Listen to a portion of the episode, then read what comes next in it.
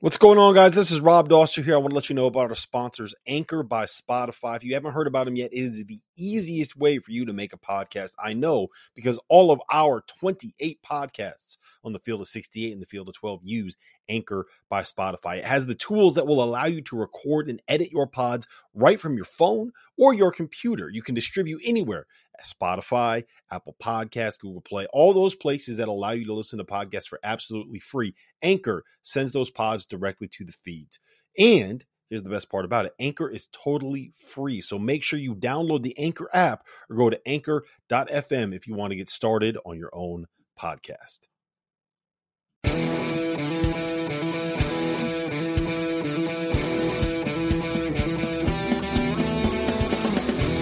Hello and welcome to another episode of the Doster and Deshaun podcast here on the Field of 68 Media Network. It is Sunday night, January 3rd. I hope everybody had a healthy and happy new year. My name is Rob Doster. The other gentleman that you see there with me, of course, is Deshaun Butler, former West Virginia All-American and current co-host of mine. Deshaun, how are you doing, man? How was your new year? Did you get wild and rowdy? Were you up until 5 o'clock in the morning partying again? Nah, that's not my life anymore. But I had a good time, man. The kids actually hung out a little bit longer than I did. I was knocked out. I sent my messages and it's like Happy New Year right around like 12 o'clock, and I passed out around like 12:45. Yeah, I was out by like I think like 11:15 or 11:30. Like I threw on Borat, right? Which was like I thought it was gonna be a funny movie. It was not. Newer one you're talking about? Yeah, it was not funny. Yeah, there was one like legit laugh out loud scene. But like it was, I was just kind of like, this is so awkward and cringeworthy. And I don't know. I thought I would like it. Didn't do it for me this time, man. Didn't do it for me. It happens. You're telling me, we have a lot to get to this weekend. It was probably, I think Saturday was probably the craziest day of college basketball that we've had, yet this year. And then, of course, Michigan, we just watched them put a whipping on Northwestern and kind of set some haters straight. But before we get into all of that, I did want to address something. I saw some criticism over the weekend as there were a bunch of games and a little bit of an uptick of games that were being postponed and being canceled. And presumably that is due to the fact that there were players that went home for the holidays to see their family. And there was a little bit more travel outside of kind of the teams and like their daily circle.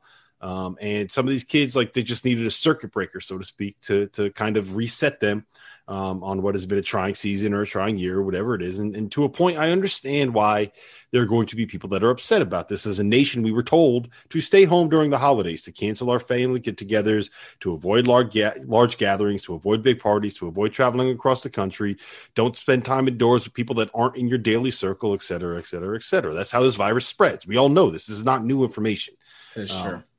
And the fact that people did not necessarily abide by these rules during Thanksgiving is part of the reason why, you know, some of our hospitals are hitting capacity. We're running out of ventilators and we're running out of ICU space. It's not a good situation that we're in right now. So I get why people would be mad about the travel and about some of these players, you know, leaving their I guess, controlled environment is the buzzword that we want to use for this. But at the same time, like, these college basketball players right now are not normal people, if that makes sense. We're asking them to spend every day inside in large numbers practicing with their teams. We're asking them to travel around the country twice a week to go and play basketball against other groups of people that spend every day inside practicing against each other. Right? You're not supposed to get together in large groups. And we have groups of 25 that are getting together to play against each other. Basketball is not like, there's no social distancing in basketball unless like you're trying to guard Marcus Carr step back, then, you know, there's going to be 6 feet of distance between you and him. But for the most part, like you got guys setting screens against each other and boxing each other out and going like chest to chest. There's no social distancing on a basketball court. And we're asking these players in the middle of a pandemic where 360,000 people have died to do this as unpaid amateurs that are playing these games because the people and the entities that make all of the money off of their labor need that income to be able to survive. You know, that we have deemed college basketball players as essential workers, more or less. That's what we're doing. And they have, as a result, had to spend like 5 or 6 months living in like some level of isolation. There are teams that are staying in hotels because they don't want to let these kids be on the campus. There are players that I know of that have spent like 7 weeks in quarantine dealing with some of the rules that you have to be able to play and be a part of a team and contact tracing and all of that. If we're going strictly by the numbers, it's probably riskier for these players to go out and playing the game, let alone go and have a practice, right? So to see them go and visit their families in a situation where, like, you have to kind of hope that these families are being conscientious about the exposure that they have, which, I mean, is no guarantee, but that's the kind of thing that, like, we have to accept. Like, these are 18 to 21-year-old kids that are not robots, that are not professionals even. And given what we are asking them to do and the compensation that they are getting for it, if the people that are with them every day think that they need a little bit of a break from this reality for their own mental health, and if going home for a couple days relieves some of the stress that they're under, like, I'm not going to be the guy that is going to sit here and take shots at them for it. If it costs us a couple of games here or there in the schedule, if things got to get postponed, if things got to get canceled, like, whatever. You know, this season's already weird enough as it is. What's another canceled or postponed game? You have to trust that everyone is going to be as smart and as safe as they possibly can be. And if anybody does happen to test positive when they go home, we limit the spread wherever they end up going to next. But I'm not going to sit here and be the guy that is taking shots at kids that just need a break from what the grind that they've been on for the last 5 or 6 months to, like, go home. Like, for the most part, probably just drive 6 hours home to see their family for a day and then drive back to school. Like, that's, to me, if that's what you're doing, you know, you just got to hope that everyone is being smart and safe. And from there, like, I'm not going to be the guy that takes shots at anybody for doing that. I'm stepping off my soapbox now. Okay. I had to Please. Get that off of my chest, Deshaun, but go ahead. I understand. No, trust me. I'm with you. I was curious, were these people attacking the players and the coaches for basketball reasons, or were they attacking these individuals for safety reasons? Just curious. All of the above. It's like, you can't do this. We're not supposed to be traveling. We're not supposed to have this kind of spread. Like, this is how you make the virus worse, et cetera, et cetera, et cetera. And, like, none of them, it's not like they're wrong, right? It's not like what they're saying is incorrect factually, but you can't take what you're saying here out of the context of what these kids and players are dealing with, right? There's nothing that we do right now is going to be safe. Like, the simple fact that we're playing college basketball games is one of the unsafest things we could do. Traveling and playing is unsafe. Like, it's completely against any kind of COVID regulations and COVID protocols that we have. So as long as you're saying, like, okay, we're going to keep doing this, but you are not allowed to go see your parents if you want to go see your parents. Like, what the fuck is that, man? It's very strange. And what I would say is people should shift their gears on who they are angry at. I mean, these are students that are playing. I mean, there's some schools they're not even allowing their students on campus, so they have, like, you know, they're having classes online. But for some reason, their players have to be on campus and they have to play and they have to travel and they have to do these things. And I can't say have to, because you don't really have to. But, I mean, we all, like, it's almost like the coach is saying, all right, this isn't mandatory to come here in the summer. Well, and everybody's and here's there. The other part, you know, of it. It's not mandatory, but, like, what do you expect to happen to these guys that don't decide not to play? They did this big thing today. Oh, such and such decided it wasn't healthy for him to play, and the coach totally agreed with them. And it's like, all right, cool, but then what? Will he get will he get recruited over? Will he not have the same opportunity as the guys that have decided to play? Like, there's tons and tons of things that go into this stuff for these kids. And for people to attack the easiest people to reach is very weak. I mean, it's not up to the players at the end of the day. And it's really not even up to all of the coaches, in a sense, like universities, the NCAA. You can attack those individuals. You shouldn't attack the players. Yeah, I'm with you. The last thing that I just want to say on this, and then we can move on, is that, like, San Jose State played Boise State twice this weekend in, like, the Mountain West game. The Mountain West has the schedule where they're playing two conference games at each site each weekend to try to minimize the amount of travel. Numerous teams are doing that. Yeah, lots of leagues are. It's a smart way to kind of limit the amount that these guys are spending in airports, the amount that they're spending on planes, the time they're spending in planes, all that kind of stuff. But, like, San Jose State is not allowed to like practice on the campus right now in that county because of COVID restrictions that are being put in place. So they played in like a rec center, right? There was literally one, the game was supposed to be televised, but they couldn't televise the game because there was no setup for the TV. There was literally like one camera that they had to be able to make sure that like you could put the film up on Synergy. That's what there was. Like that's all there was. And like, that's what we're worried about. New Mexico and New Mexico State are practicing in fucking Arizona because they're not allowed to play in New Mexico. And you're going to be mad that like these kids that they're completely uprooting their lives to try to play this game are going to drive home to see their families. Like it's like there's lots of things to be mad about in this situation. These kids needing like, a mental health break to go see their families. It's the last thing. That should be the last thing. That shouldn't even be on the list. I trust me, I understand how it's problematic, but like everything is problematic these days. And like I'm laughing, but it's not funny. I just don't know. I don't know what else to do, man. I am at my wit's end. All right. We are going to get into some overreactions. Before we do, I do have to let you guys know really quick about our partners over at Manscaped. To anybody out there, to all the gentlemen out there that have ever had any issues when they were cleaning up their below the waist area. If anybody that's ever nick something they didn't want to nick when they were trying to trim hair in places they didn't want to have hair. To all the ladies that are listening to this podcast and watching this show that have men in your life that have struggled with these issues, that have struggled with these problems, that have needed you to help them put alcohol on areas that you don't want to be putting alcohol on, to help them with incidents when it comes to trimming the hair down there. Do we have an answer for you? It is the Lawnmower 3.0 from our partners over at Manscaped. They are here to save your boys from taking on a double team of nagging defenders so you can stay clean and take care of yourself where it matters the most. Trust me, I've been using it. It's great. It's very easy. You do not nick anything. The Lawnmower 3.0 is here to sink the competition and deliver the best tools for your family jewels. That's why Manscaped has redesigned the electric trimmer. The Manscaped engineering team spent 18 months perfecting the greatest ball hair trimmer ever created, and they just released the Lawnmower 3.0 trimmer. It is simply the best hygiene tool for the modern man. Because of the ceramic blade and the skin-safe technology, your snags will be reduced. Trust me, they have been.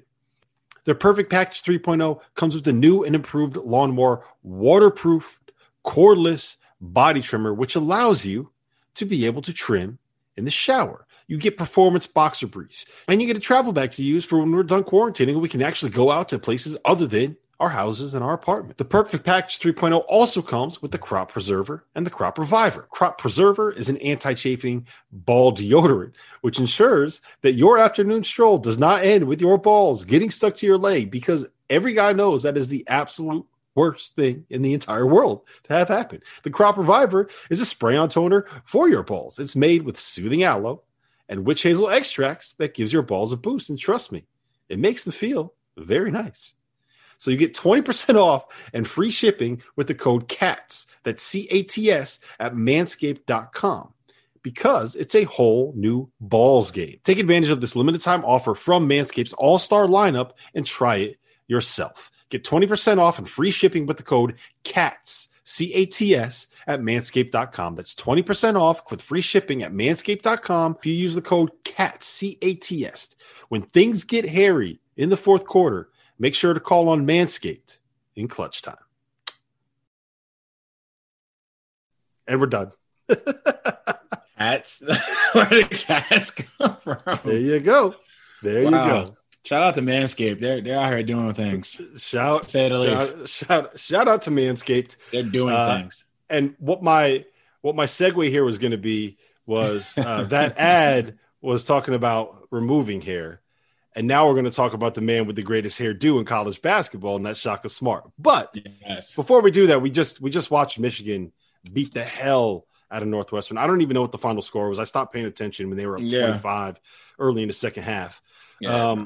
And it just kind of begs the question, like, I think that we need to reevaluate a little bit who the best team in the Big Ten is. Specifically, like, we need to start having the conversation of whether or not Michigan actually is the best team in the Big Ten. And since this is the Monday Overreactions podcast, what I will say to you is right now, Deshaun, I am not ready to say that Michigan is the best team in the Big Ten, but Michigan can absolutely win the conference regular season title and win the conference tournament title. They can do both of those things. I'm not saying that they are going to, but they absolutely have the team to do that. They have the team to. We can't negate that. They have a great coach.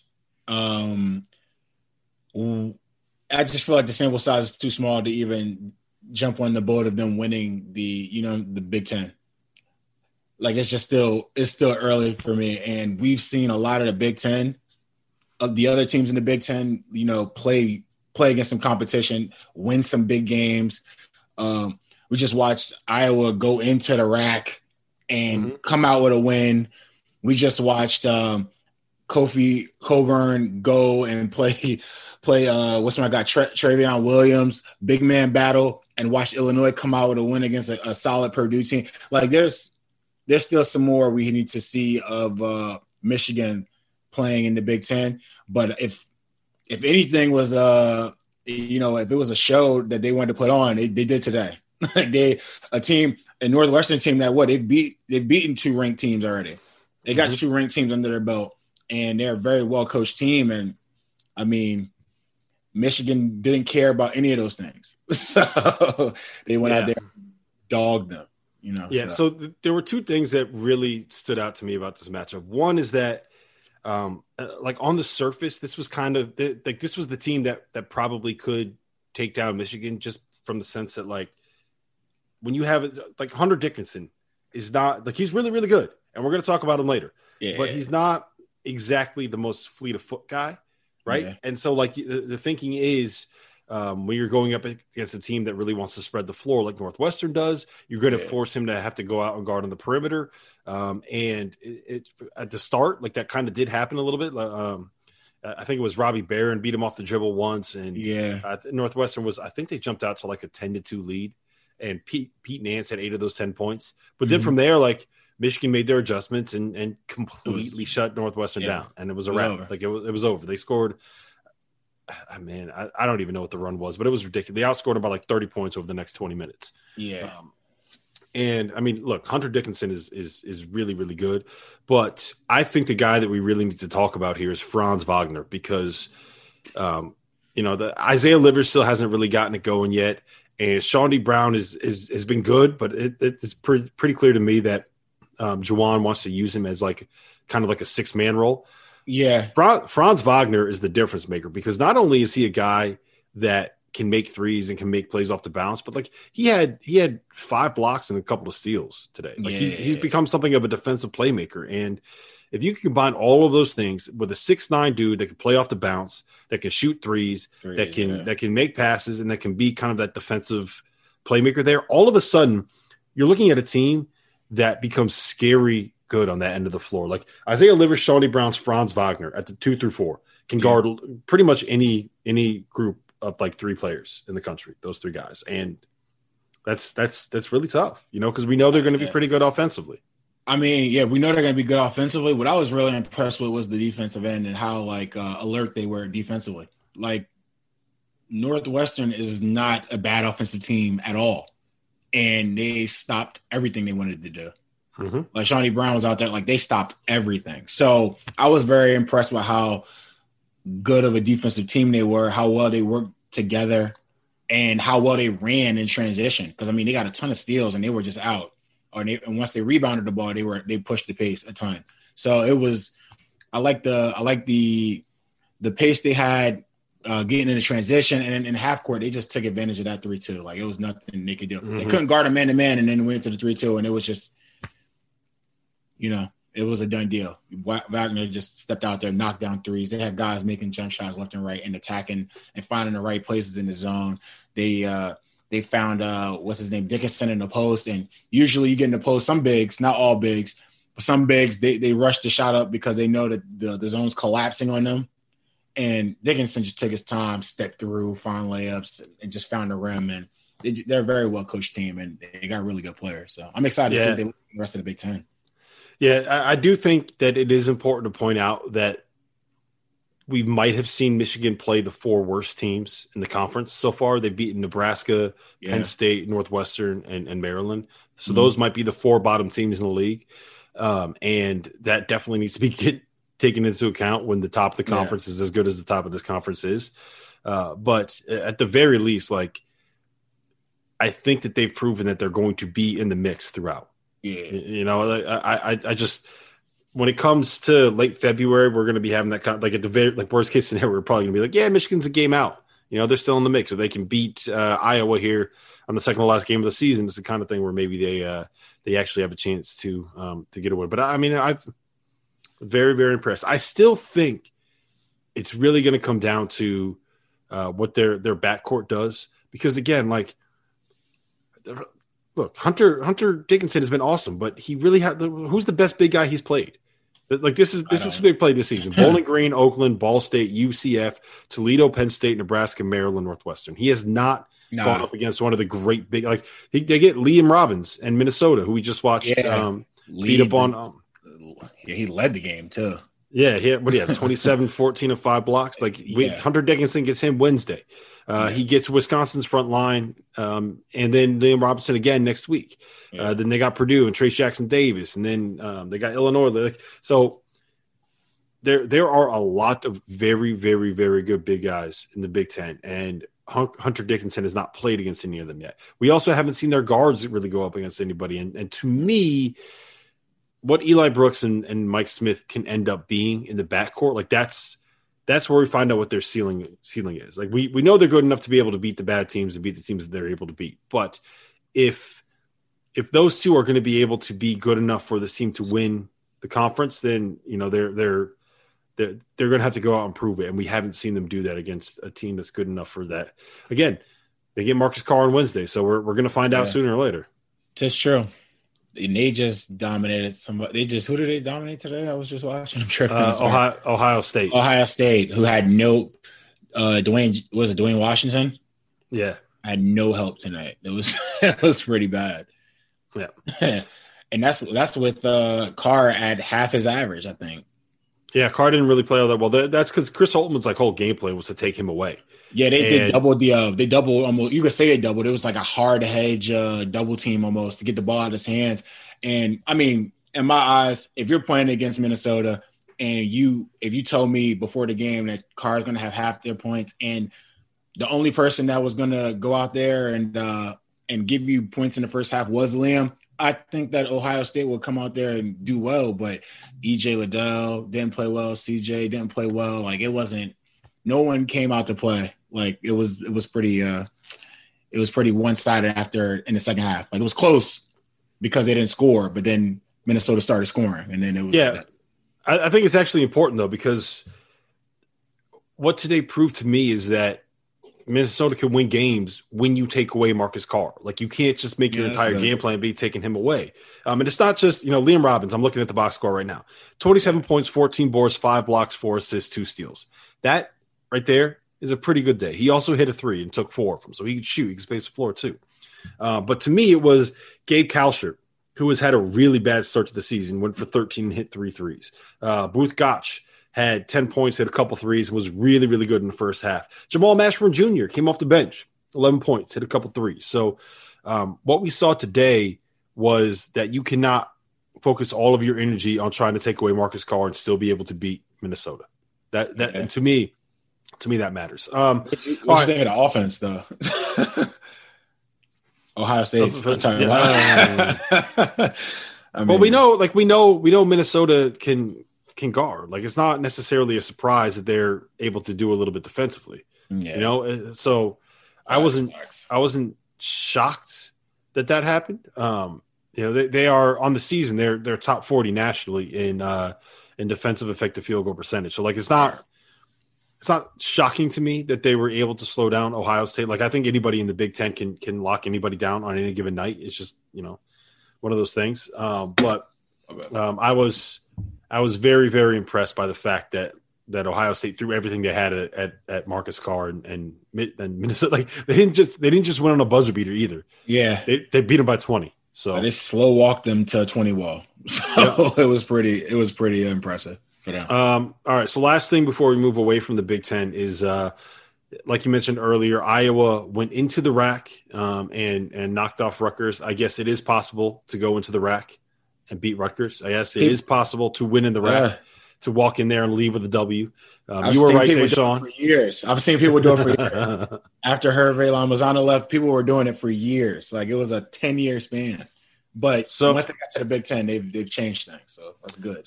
So what?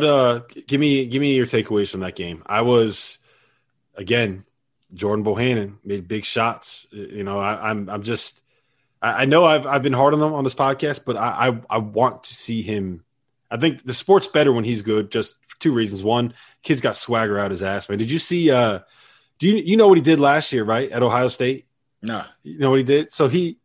Iowa and Iowa State, huge rivals. They played the Cy-Hawk game. Jordan Bohannon had never lost in Iowa State's arena, and it was supposed to be like his last game ever because it was the game before he shut things down after 10 games so he could still get a medical red shirt if he wanted to come back because he had the double hip surgery. Yeah. So it was it was supposed to be the last game that he ever played for Iowa, was in Iowa State's building, and they won that game. So he takes off his shoes and he signs his shoes and left them on the foul line of the arena. Signed shoes after the win, which is just, oh man, this is great. But it's like he's a troll. Like he's cocky like that, and he just raises Iowa's ceiling. So I'm very, very happy that he looks like he's playing a lot better right now. Yeah, definitely. I was very surprised in a good way with Iowa because Rutgers is a physical team in a sense. You know, they play very physical half-court defense. And offensively, they can, like, you know, they were trying to go directly at Luka Garza, and they would put the ball inside. They were trying to get him in foul trouble. So they played a very physical game, and it was great to see Iowa not back down. It was like it was good, and they stayed in the game, and they ended up pulling the game out in away at Rutgers. And Luka Garza was great, and Wise can't play. Everybody played good, man. It was good to see. So. I was impressed that they got some big stops down the stretch. Yeah, I mean that's always our question with them, right? Like, are they going to be able to get stops when you need stops? And against they did against Rutgers, against a team that does not lose in that building, that has really good tough shot makers, that has great guards, great athletes, the whole thing. Like, I mean, you would look at that. Honestly, before the game, I was sitting there, I just thought, like, all right, well. For you to beat this team, for you to beat Iowa, you need to run them out of the gym, and they're not going to guard you defensively. So you need to take advantage of those mismatches that you have, especially with Ron Harper Jr. there. And Rutgers did a good job, but I mean, they withstood the run. They guarded the ball toward the end down the stretch, and they made big shots, and they ended up winning the game. So shout out! I was surprised, honestly. I was very shocked. So salute to the. To the Hawkeyes, they deserve that very big win. So yeah, it's weird. Luka finished with 25 and 10. No, I'm sorry, he finished with 25. He didn't have 10 boards. 10, I was going to say that 8 or 9 or some shit. I can't remember. Yeah, he finished with 25, and it felt like such a quiet night. It felt like Rutgers did a great job on him, which kind of tells you like just how good he is, because they did a really good job limiting his touches. Like Luka basically scored every time he touched the ball. He didn't miss a 2-pointer the whole game, but. They did a very good job at limiting the number of times he was able to get touches. Like, that was probably the least efficient Iowa's been offensively all season. I haven't looked at it on Ken Pom to know if that is actually true, but it felt like the least efficient performance they've had offensively all season long, and they won. They limited his touches in the post, and not to mention they put the pressure on the guard so much that Luka had to step out and get the ball, and there was one possession where he had to step out to get the ball, and he dribbled to the right, spin back to the left, did a nice little reverse layup, got an and one, and it was like you needed the 7-footer to go, the 6'11" guy to go out there and do that, because the guards were having trouble. Young was making it very difficult for their guards, and it was a good game, man. I was very excited to watch it. And that's not a good matchup for Iowa, and that was a very very impressive win. Yeah. And look, we're talking up Iowa right now. Rutgers, they're good, man. That is a good, really good basketball team. You see how fast Young got to around half court? I think it was like one dribble, got to like just enough in front of the half court line to get a pretty good shot off. And it was off, but I mean, they had a great chance to win the game still. Do you know where Jacob Young started his college career? No, please tell me. At the University of Texas. Speaking of the University of Texas, they went into They went into Fog Allen Fieldhouse on Saturday and handed Bill Self the worst loss he's ever had at home, ever. Bill Self, Shaka Smart went into Bill Self's living room and kicked his ass. Yeah, that was pretty bad. So, I just talk to me about your initial impressions of that, because I have a lot of things that I want to say about Shaka and a lot of things that I want to say about coaching in general. But like, there's not too many performances that I've seen that were more impressive than what we saw Shaka Smart and his Texas team do on Saturday. What I would say about the game is I thought Texas did a really good job of imposing their athleticism over Kansas. Like, they're very athletic, very big team. Their front line basically – I don't like to use the word dominated because they didn't dominate Kansas' front line. But at the same time, as a whole, their front line was better than Kansas' front line, their front court. And their guards obviously outplayed Kansas' guards. Defensively, and as far as the perimeter and interior, they locked everything up. And they didn't really even get going until the second half. And – when they start making threes, like when Texas makes threes, these same athletes that they have, you have to chase them off of the three-point line and run at them all crazy to make sure they don't get uncontested shots. These are like one dribble baskets now. Like when Texas is shooting the ball the way they were, Greg Brown didn't even shoot the ball as good as he normally does. But like everyone else was just it was tremendous, and it was. I mean, they were dominant, bro. From beginning, I wouldn't say beginning, but I'd say second half on, they just dominated the game. I think they had like 4 threes in a row. It was just like six. Kansas wasn't even – they hit their first six in the second half. Six in a row. Kansas was like – it was almost as if they were blank after a couple of those threes went down. It was just like, all right, like let's walk us out of here. Like they were done. Yeah, so Kansas shot 3 for 23 from three, and Texas shot 12 for 26 from three. Texas shot 49% from the floor overall. Kansas shot 30% from the floor overall. And I think so much of it was that Greg Brown, Jericho Sims, and Kai Jones, were big enough and athletic enough that they made it so that David McCormick was completely ineffective. Like, he didn't even play the second half until he didn't even start. Over. They started Lightfoot the second half? Yeah, started Lightfoot the second half. Because they were just so perimeter oriented that it created matchup problems on one end of the floor, and then they were big enough and athletic enough to be able to deal with him on the defensive end of the floor. And that's kind of like that's the ideal once you get there, right? When you have guys. Like we've talked about this with the Golden State Warriors, right? How they don't play small ball, they play skill ball. Yeah. And like, I'm not gonna sit here and say that like this Texas team is the Golden State Warriors when they had KD and Steph and Draymond and Clay, but it's the same kind of thing where you have 6'11" dudes that can bang home threes and play on the perimeter and beat people off the dribble from 22 feet away from the rim, which is what Kai Jones and Greg Brown can do. Yeah, that also can protect the rim. That also can deal with a 7-foot, 250-pound David McCormick. That also, if they need to, can go out and guard like a Jalen Wilson or an Ochai Agbaji on the perimeter. So, like, when you have the guys that can do all of those things up front, like that right there, like that's the gin card, right? Like that right there is what every team at every level of basketball is looking for. And Texas got two of them, three of them too, if you want those Jericho Sims in there. So it's. I think that this was an example of Texas taking advantage of a matchup on a night where they couldn't miss from three and Kansas couldn't hit a shot. So, like, I don't think Texas is 25 points better than Kansas is. Nah, especially there. But, but I feel like Kansas, like numerous teams in the Big 12, like when – I don't know what you would call their offense, but when they're running offense, if things aren't going well, they – for some reason, they just bury their heads down and just get to the one-on-one a little bit earlier than they should. And they start forcing shots, and they shot a lot of tough shots. And they were like, it was more like they were trying to make some extremely great play to like get a basket. Yes. Like, it didn't work out. Because I mean, that's their main problem is like, they don't have a natural point guard. right? Like Marcus Garrett is a terrific player. Marcus Garrett is a terrific playmaker, but he ain't Matt Coleman. Matt Coleman is a point guard, exactly. Right?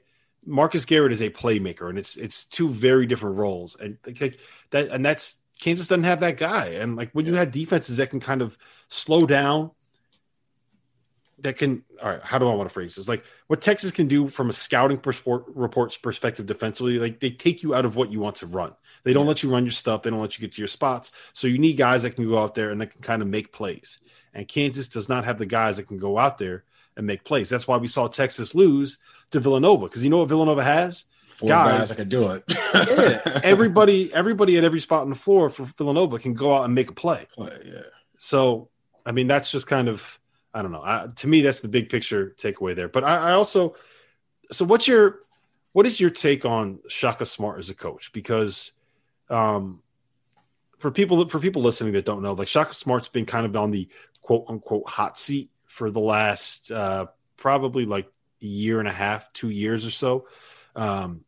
The reason why he's still there at Texas right now is probably because he had such a big buyout. Like he didn't have a buyout in his contract. He had a fully guaranteed deal. So if they were going to ask him to leave and fire him, they were going to have to pay him every penny that they owed him. So that's probably, I don't want to say for sure that that's 100% the reason why, but I think it's fair to say, and tell me if I'm wrong here. It's fair to say, in the coaching profession, it's kind of accepted that Shaka Smart is still at Texas because of that buyout. Is that fair?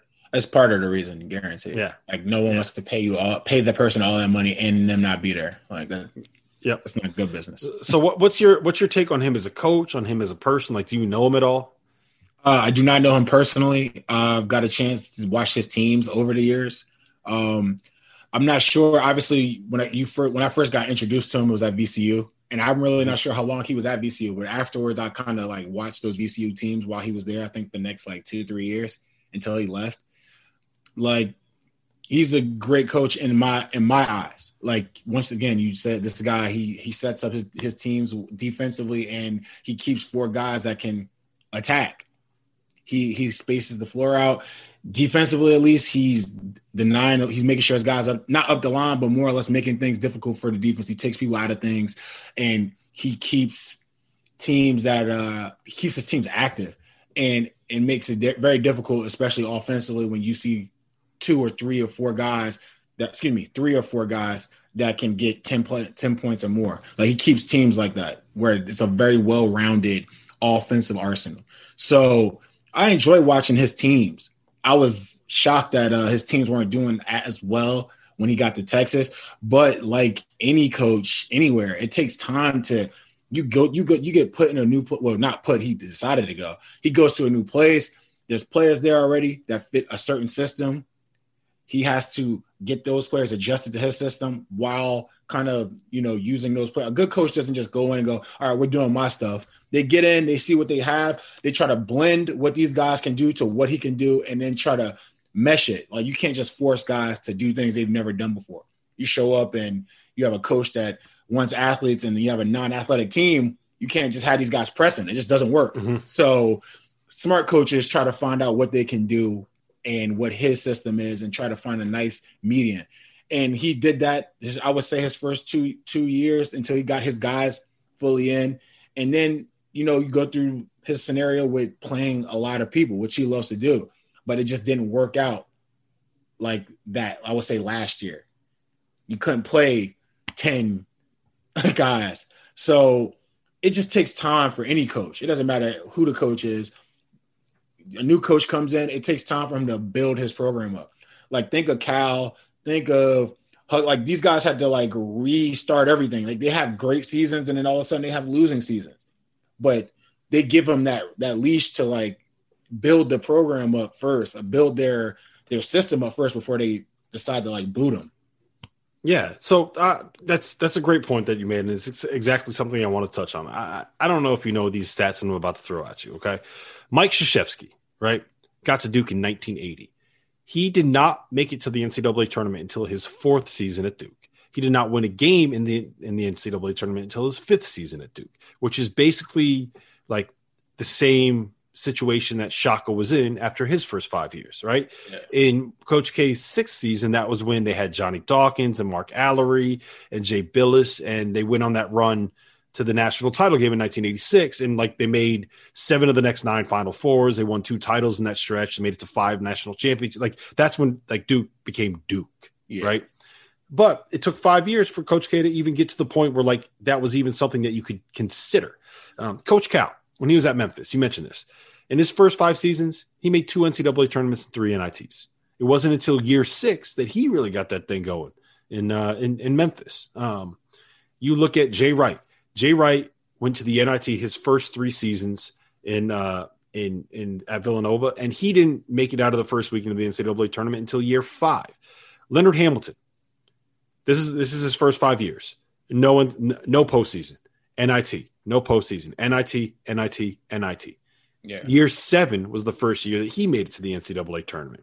Got that thing going a little bit, made 4 straight tournaments. Then from 2013 to 2016, again, 4 straight NITs before he got that thing going again. Mick Cronin, no tournament.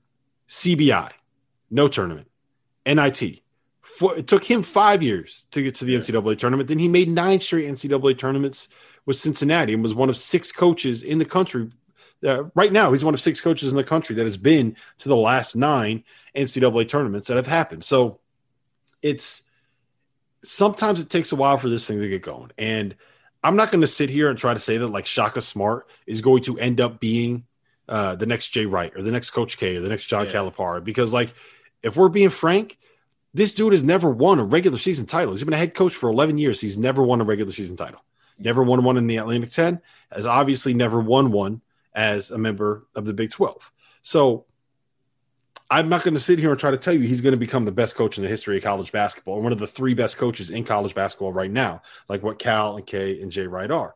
I don't even know if this thing is going to be sustainable, man. Like, he's going to lose Greg Brown and Kai Jones to the NBA. Matt Coleman is gone. Jericho Sims is gone. I don't know if Andrew Jones is going to stay there. Think it's enough that other 6'11" guys? Yeah, yeah. No, that's all I was going to say. See Greg Brown shooting threes and go, you know what? Shaka's going to let me do that. I think that's awesome for Shaka, at least. And it's not just that, right? Like, we've seen Mo Bamba have success and go to the NBA. We've seen Jared Allen have success and go to the NBA. And like the fact that Shaka has struggled is not – he hasn't been – there's things that I have criticized him for, like, from a coaching perspective, but there's also a lot of bad luck involved. Like, his first year, he went to the tournament, and then Isaiah Taylor, who was going to be an All-American if he came back for his senior season, went pro with a year of eligibility left. His second year, his leading scorer, Tevin Mack, transferred out of the program at the semester break. His third year, the leading scorer that season was Andrew Jones. 10 games into the season, the Duke gets diagnosed with leukemia, right? Jared Allen was not a kid that was necessarily supposed to be a one and done. Comes in, ends up being a one and done. Jackson Hayes was a guy that was supposed to be in school for 2 or 3 years. Comes in, ends up being a top 10 pick, right? Yep. So it's not entirely his fault. Like, there's been some things, I don't want to say like, well, the Andrew Jones thing is just horrible luck, but like, for the most part, it's just it's hiccups that happen when you're building a program. All things that are understandable, all things that happen everywhere in college basketball. It's just they've kind of piled up on Shaka, and we're seeing it all come together for him. And like, look, I have gotten to know him a little bit. I don't think I said this earlier today. I don't think that. One of the criticisms he gets is like it's a media front. Like, I don't want to say like he's a fake, but like he's not really like that. He just does it for the media. No, I don't buy that for a second. I think that everything that he says and the way that he treats his teams and his players is 100% who he is. I really like him as a coach, like him as a person. I'm happy that he's kind of getting this thing going. Yeah, definitely, man. I think it's overdue, and I think this is like I mean, like you said, you don't know. Greg Brown might not be there. Other guys might not be there next year. But I feel like what he's doing this year, it should speak volumes to Texas. And if they don't want him, then definitely another university. Because, I mean, he can put a program together. And, I mean, people still talk about VCU. And VCU is in the light it's in now because of what he's done. So, yeah. All right. So, the next overreaction. Dante Allen changes everything for Kentucky, and now they're back to being a real threat in the SEC. Dante Allen changes some things for Kentucky. I don't know if they're a threat in the SEC until they win, like, the how many games they lost. until they do more to beat Mississippi State. Is that what you're saying? Yeah. Well, what I will say is the point you made the last time we talked, which I thought was dead on, was for Jackson, who didn't play well, and for Olivier Sarr to do well, they are going to need someone to be able to knock down some shots on the perimeter. They need to have somebody that's on the court that can shoot, that garners some respect, so that gives these guys some space if they do get the ball in the post to work, or even B.J. Boston some space when he's driving that they can't leave the corner or leave wherever. They need a shooter out there.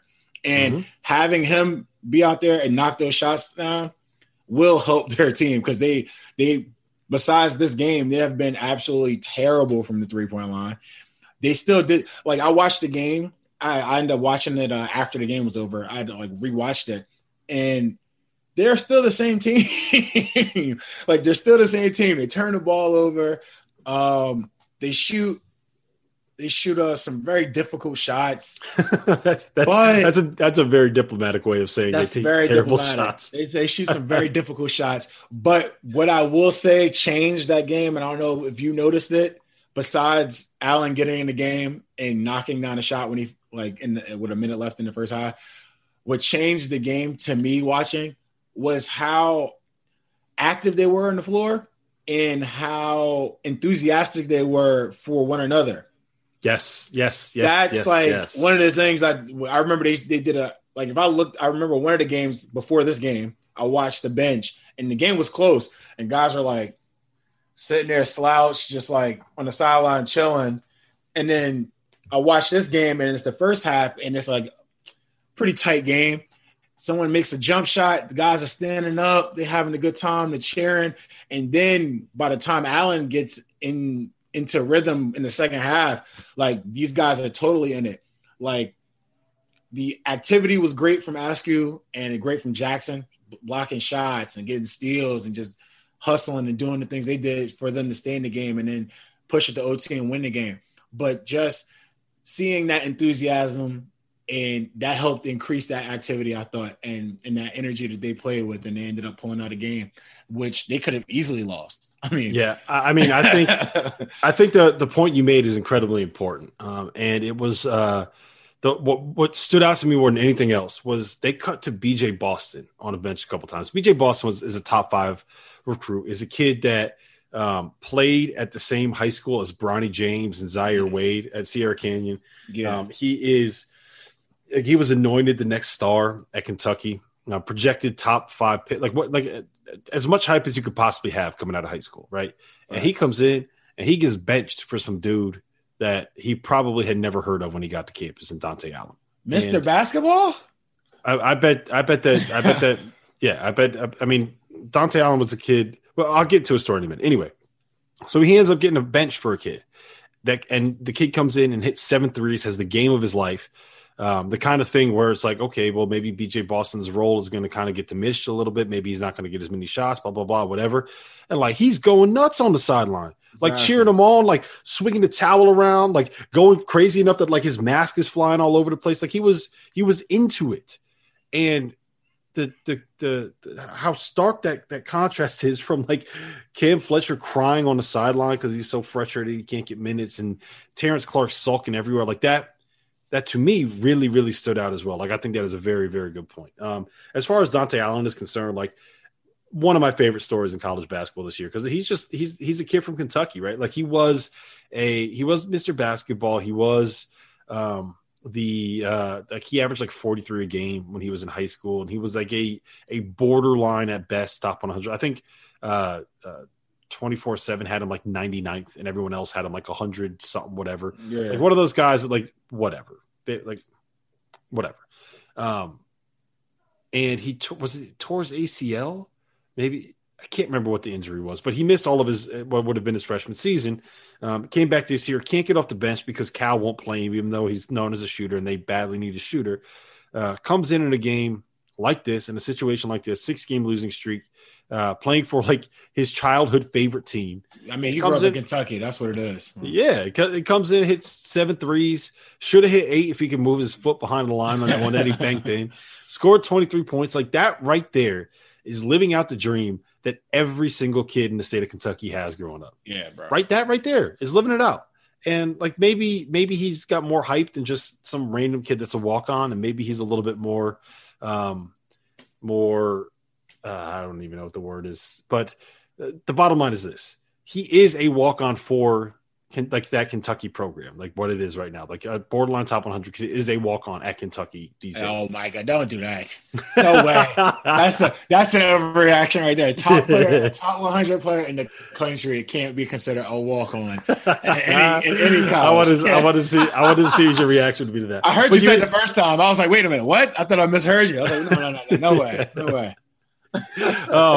No, but I mean, you get what I'm saying. Like this kid comes off the bench out of nowhere, makes all these shots. Like just such an awesome story. I'm so happy for him that like he was able to get this going. Like this is, if this changes the Kentucky season, like how cool of a story is that? Yeah, some local kid comes out of nowhere and changes everything, and basically capitalizes on his opportunity, bro. That's awesome. Who wouldn't want to hear that story?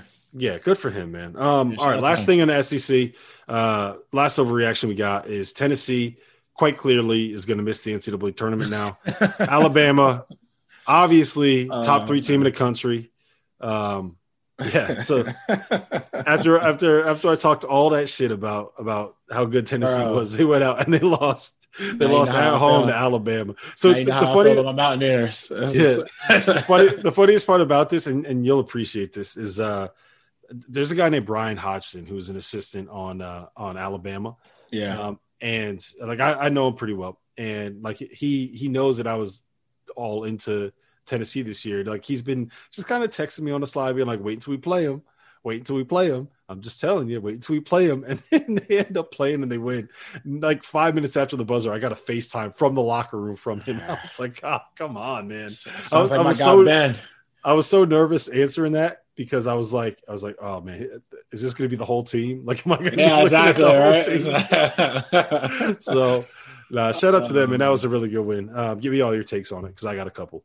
I mean, what I will say, first of all, I disagree. Of course, that was a joke. I figured them not making the NCAA tournament. You remember? I saw the text. I was like, what is he talking about? Did something happen? Did Tennessee withdraw from the NCAA tournament? I was so confused. No, but.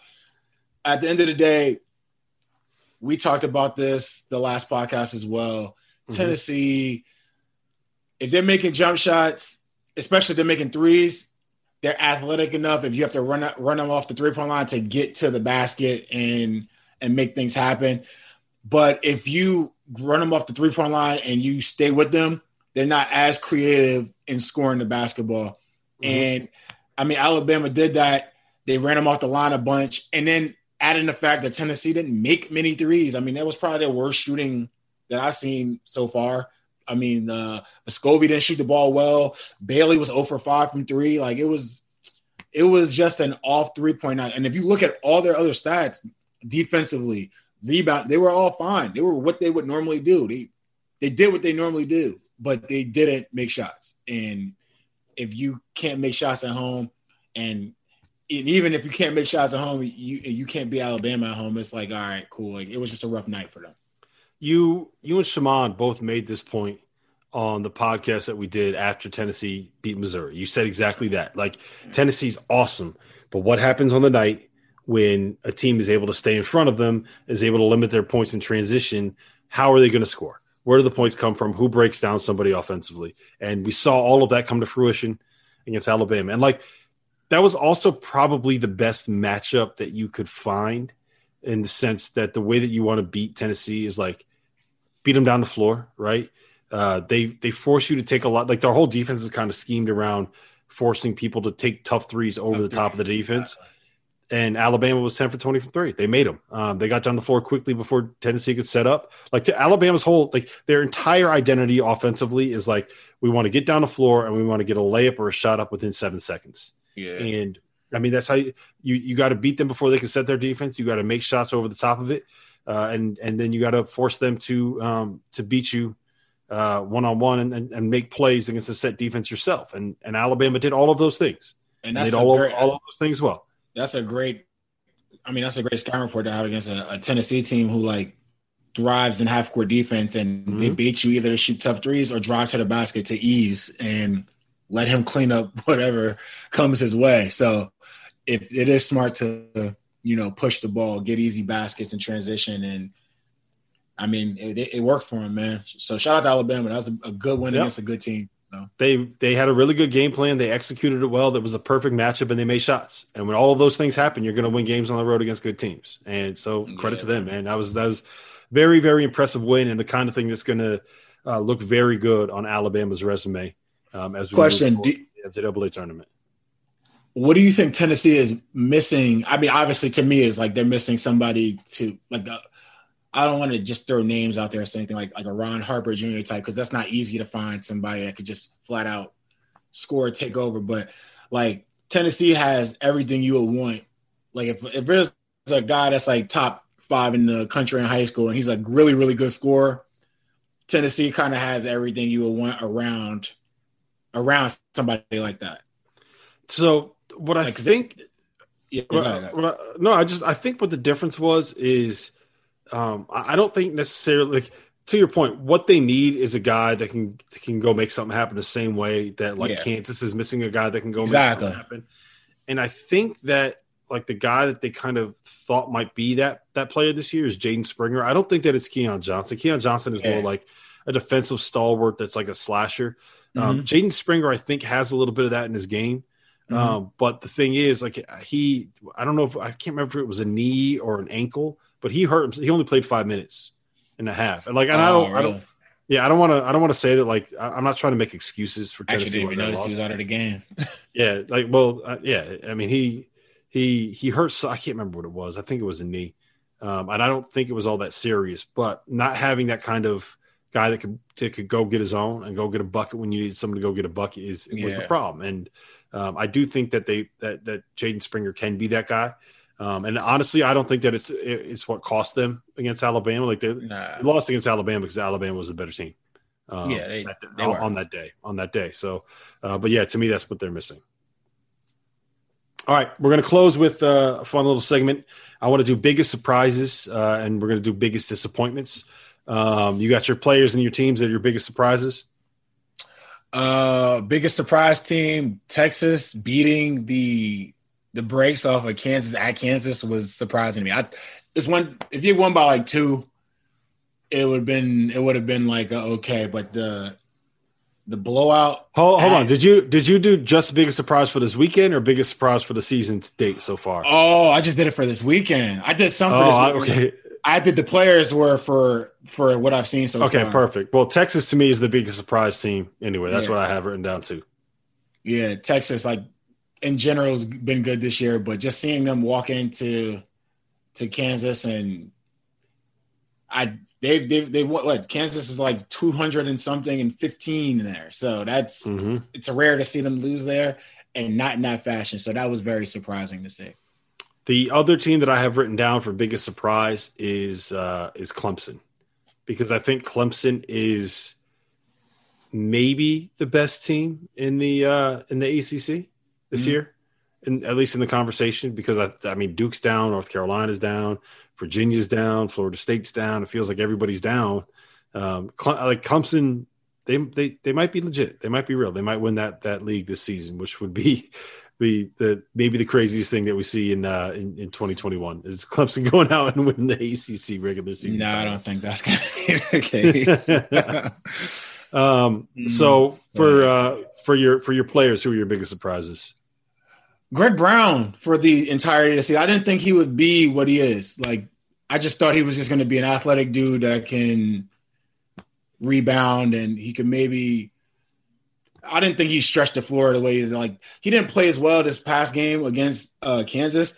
But did you see the going right step back pull up? Like, after he made that, they cut the Bill Self, and he's like, what else can we do? Like, it's like for people that didn't see it, go check my Twitter feed. Like, I got the video on it. He drives left, puts it back between his legs on a step back, and then takes another step back, like going to his right. Like that's just, I didn't know right-handed guys could do it like I've never. I don't think I've ever seen someone do that move that way.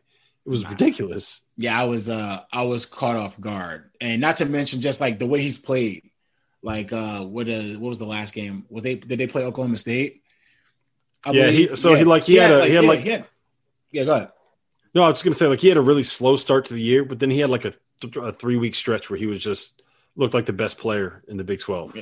Yeah, and just you can see what his ceiling could possibly be. Like, well, I wouldn't say his ceiling, but what his potential could possibly be. Just that big, can actually put the ball on the floor, creates mismatches. Like, I was very surprised by him this season. So the biggest surprises for me, I got 3 players written down. I got Marcus Carr, who we've talked about plenty. Yeah. I did not see him being like a first-team All-American, which is what he is right now.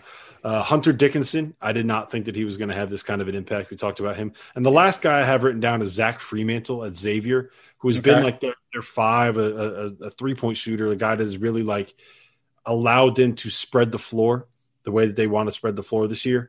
And, I mean, Xavier's – they're going to be up and down because they rely so much on three-point shooting.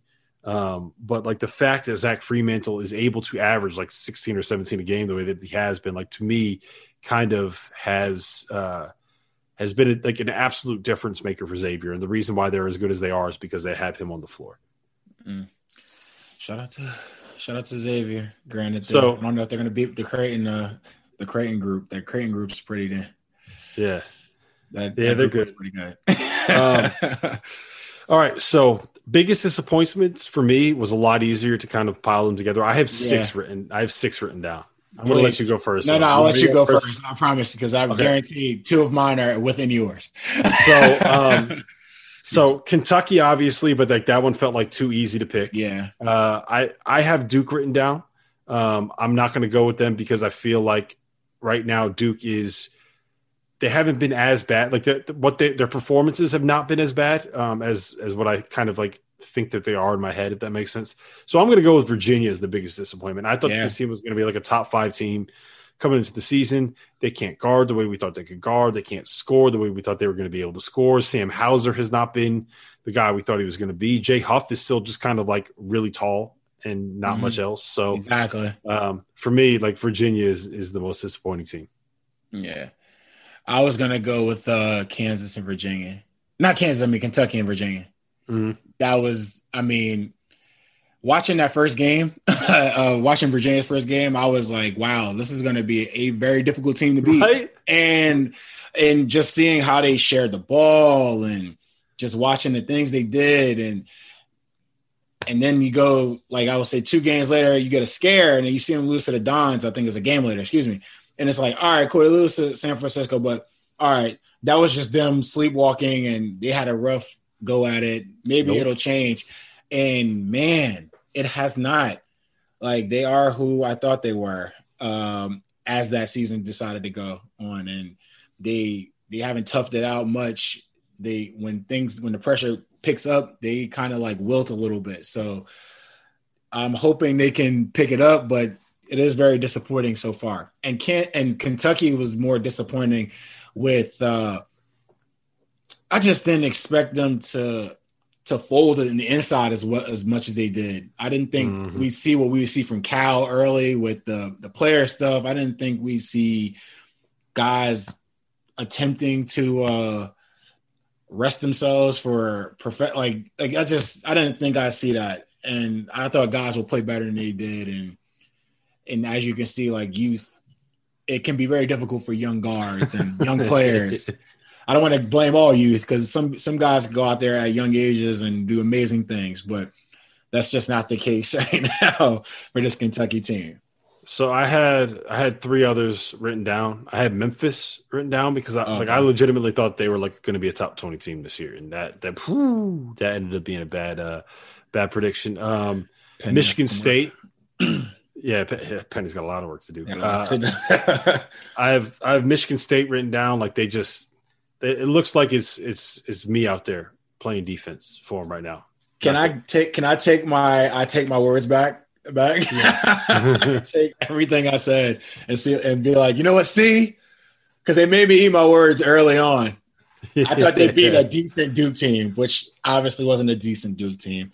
And some of the wins they got, I was like, oh, this could be I could be eating my words, but now it seems like they're taking a different turn. I mean, hey, look, we all thought, all of us were in the same boat. I don't think anybody thought that Michigan State would be this much of a mess at this point. The only other one I have written down is Arizona State, and honestly, like, it shouldn't even be a disappointment at this point. Like, yeah, Arizona State like, they always got talent and they never, whatever. They're always a mess. Yeah, my guy, he puts up a lot of shots. Remy Martin, but he does have the best name in college basketball. Yes, he does. So you can never disrespect him. If you got Remy Martin and Miller Kopp on the same team, then that's what we need. Remy Martin, Miller Kopp, and Boo Booey. Were you not disappointed before we get out of here? Were you not disappointed in the way Texas Tech played, or were you more disappointed in the referee that gave the NBA call to King? That's why. Which one were you more disappointed? I mean, that was just it was a horrible call. Like, yeah. I'm trying not to go off on refs as much as I normally do, because like college refs are not very good. But like that was just absolutely atrocious. Like that, look, it's Cade Cunningham. He gets superstar calls. Let's just leave it at that. Yeah, unbelievable, right? Like what? How was that a foul? How was it a foul? But I still feel like Texas Tech brought that on themselves. So. Yeah, you know, there's a conversation that we probably need to have at some point about whether or not Chris Beard has gotten himself overrated as a head coach, because like I feel like they've been a little bit disappointing for 2 years now. But that's a different podcast for a different day, and like I need to hash out my thoughts on that a little bit more before I open up that can of worms. Everything you think. Yeah.